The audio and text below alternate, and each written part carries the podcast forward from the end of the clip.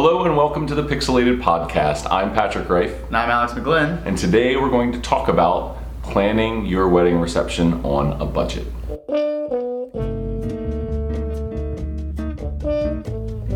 Right? Yep. right? 10 Yeah. tips. 10 tips for planning your wedding reception on a budget.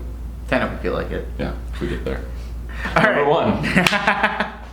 All right, kick it off. Uh, so this is a really important one. Uh, we're also gonna have a later episode about actually working on a budget um, and how to do it. But uh, the number one thing is to focus your budget on the must-haves and spend on those.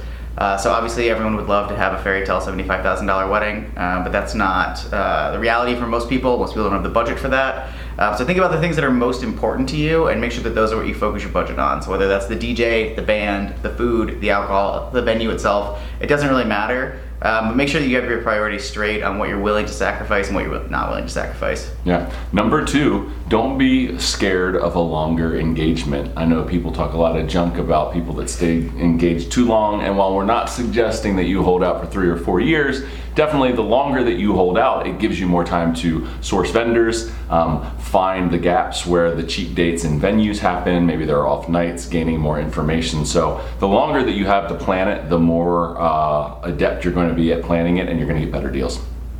100%. Uh, so, uh, next up, finding an awesome, unusual, unexpected, whatever you want to call it, out of the box uh, venue. Like Pixilated. so there's a, a lot of different places you could get married. I mean, depending on the size of your wedding, um, I mean, someone's backyard could work. Uh, if you have a family member that has like a large farm, something like that, you could do a cool outdoor wedding. Airbnb has a lot of really cool, very large, um, you know, mansion-style homes on them that are great for smaller weddings. Museums are something that's often overlooked, and they're typically a lot cheaper than your traditional wedding venues. So you know, get out there, be uh, be open to new ideas, and do your research. Uh, because again, there's a lot of cool wedding venues out there, or a lot of spaces that could be wedding venues that don't cost an arm and a leg to uh, to rent, and don't have a bunch of uh, mandatory vendors that you have to use, which can uh, really jack up the price of your wedding very quickly. Yeah. Don't schedule, so number four, don't schedule your wedding in primetime wedding season. You know, there's no rule that's written that says you have to get married in the last two weeks or the first two weeks of May or June and or September or October. Um, get creative, uh, think outside of the box when it comes to your dates. What you're gonna find is venues, vendors, everyone involved in the events industry is going to be way more open-minded about coming down on their budget if you're looking to book them in a time where they have no work. Whereas if you're looking to book them in a time when they have all the work that they could possibly need, they have no incentive to compromise on their pricing. Yeah, absolutely. Simple economics, supply and demand. Um, so next up, uh, limit your wedding guest list. So I'm actually in the middle of planning my wedding, and I'm dealing with this uh, myself. Uh, it is really easy to have uh, your guest list get bloated to 150, 200, 200 plus uh, people very quickly. Uh, you know, you're gonna have family members uh, that want to be invited, or maybe are expecting to be invited that you haven't talked to in a few years. You know, sit down and really consider who you actually want to be there. There's nothing wrong with having a 50 person wedding. I've been to 50 person weddings, they're great. Um, and you know, it was their closest friends and family, and it was still just as amazing as a, of a time as it would have been if they had 175 people there. So, you know, really think through that. Uh, think about what kind of wedding you want to have. Uh, you can have your fairy tale wedding without having 200 people there, I promise. Yeah. So number six is uh, think about non-traditional foods. So certainly uh, you may have a black tie wedding in mind, and there is. Uh, you know, like in your mind, maybe it's past hors d'oeuvres. In your mind, maybe it's a buffet. In your mind, maybe it's like a seven-course sit-down served thing. And for those of you that that is a very important element um, to your wedding, understood. But for those of you that that's not as important, think about non-traditional ways that you can feed and um, and and and drink up your guests. Um, catering is a tremendous amount of your wedding budget, and if you can think about some non-traditional ways to approach it, um, you can stand to save an absolutely tremendous amount of money inside of your budget. Um, on the positive side of that, your wedding should be about creating fun experiences and great memories and you know coming at it from a different point of view and serving people things that they don't expect, whether it's a, a chicken box in Baltimore, because that's very intimate and part of our, our, our perspective and our personality as a city, or uh, thinking about, you know, having a snowball truck or a food truck or, you know, like any kind of other outside of the box ideas. Um, there's a good chance that some of your guests will really appreciate the unconventional nature of it and they'll find that it's an icebreaker for them. It's a way for them to open up and kind of have a little bit more fun. So, um, being non-traditional about choosing your food could end up being your your greatest secret weapon. Yeah, absolutely. I've been to a few weddings where they had uh, kind of outside the box food ideas, uh, like food stations, like a taco station and like a sushi station, um, and they were actually able able to save a lot of money uh, because they got outside vendors to work together. Uh, and it was a really cool experience. I've never been to another wedding like it. Uh, I'm sure it took a lot of planning to pull off, but they saved a ton on money. Um, I'm actually going to throw a bonus tip in here, um, so this will end up being 11. Um, and along the same lines as catering, alcohol. Um, so you know your guest list probably better than anyone else, hopefully. Um, obviously, there's always the option of completely cutting alcohol, but you don't have to do that to save money. Um, a really easy way to uh, to save money on that part of it is to have it separate from your catering contract. Um, so a lot of states will allow you to go buy uh, your own alcohol for your wedding, and you have to get like a one-day distributor's license. Um, it's super cheap; it costs like 50 bucks. I'm actually doing this for my wedding in Virginia. Um, it's 50 bucks. I'm having an outside uh, bartender come in, and it is about half the cost as it would have been if I would have went through the caterer. Yep. Uh, so I'm buying my own, my own alcohol. I can serve whatever I want, and I'm paying an outside bartender to come in and mix all the drinks together. And if I wanted to make it even more budget friendly, I could cut out the mixed drinks altogether and go like beer and wine only. Um, so there's a lot of different options out there. Um, that's why also it's really important to be careful when you're choosing your venue. My venue was has a, is open enough that uh, they don't have any vendor requirements, so I can pick whoever I want, um, and that made it really easy for me to get creative on um, how the alcohol was going to be served and how I could budget that uh, in a way that was uh, worked for me. Yeah. Also, um, a lot of your caterers will be willing to still staff bartenders and have you supply the alcohol. Uh, and in addition thereto, the the big value comes when you have a ton of alcohol that is left over afterwards. Um, most of the time, anything that's unopened, you can actually return to the distributor. So That's you huge. end up not um, getting stuck with you know 60 bottles of extra Tito's. Like who would really hate that? like, like, uh, like truthfully speaking. But you know, point is maybe you would hate getting stuck with a whole bunch of extra bottles of Chardonnay because you know like you're a red drinker or you know you don't like sweet white wine or whatever the case may be. So definitely that's a it's a huge opportunity to, to save a ton of money. Yeah, absolutely. I did actually. So I did that at my wedding. Mm-hmm. And what was the tip that was before that? Was oh no, it's the next tip. Is this my turn? It's my Yeah, turn. it's your turn. Um, so, uh, as we've talked about on this podcast before, I have a strong, strong tether to music. I have uh, a lot of personal interest when it comes to music. And when it came time to choose who we were going to have um, spinning music at our wedding, we didn't really want a DJ that was going to put on Cypress Hill um, because I don't like Cypress Hill. I mean, it's cool, like whatever, at a baseball game, like it's fun. But like, I don't like Cypress Hill, and I don't like a lot of the like. I didn't want. I didn't want Journey played at my wedding. That wasn't what I saw. But I did want some obscure Ethiopian jazz played at my wedding that I love.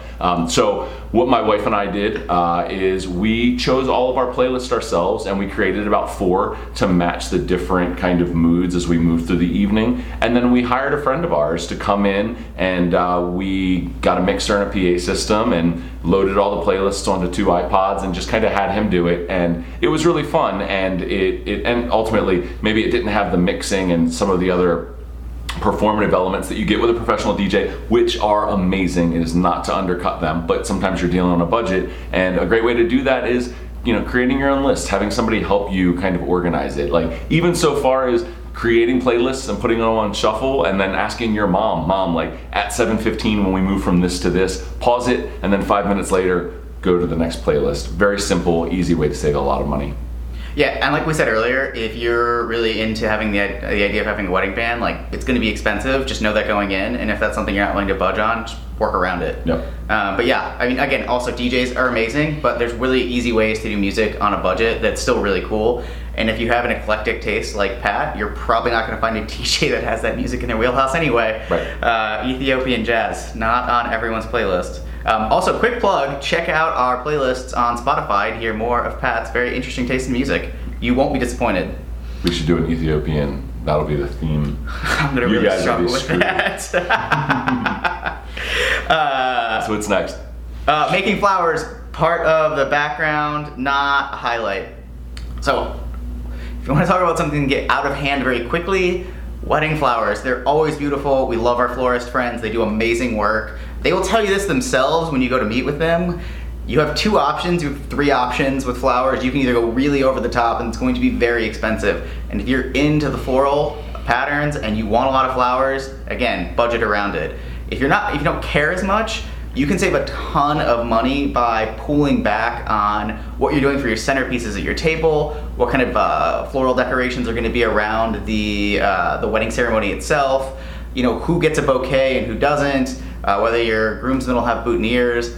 If you make your own centerpieces and just have them add the floral aspects later, um, there's a lot of different ways to save money there. My recommendation would be to be really honest with your florist about your budget. They work with everything from thousand dollar weddings all the way up to fifteen thousand dollar weddings uh, in terms of the budget for flowers. Um, so be honest with them about what you're looking for. They'll help you, and then again, Pinterest is going to be your best friend there. Yeah, and also the like flower vendors, uh, uh, florists. You know, they realize that, that there are all types of people out there. So, you know, one of the things that we did was we worked with a florist, but we bought all the stuff in bulk from them, all the mm-hmm. flowers in Yeah. bulk, and then we assembled everything ourselves. And it was like a something that my wife and her bridesmaids they made part of their day of activity. Like when they were hanging out doing their thing, they were kind of working on a project together. And Yep. you know, like again, it ends up being an awesome inflection point for the time that they shared together on on that day. Absolutely. Yeah.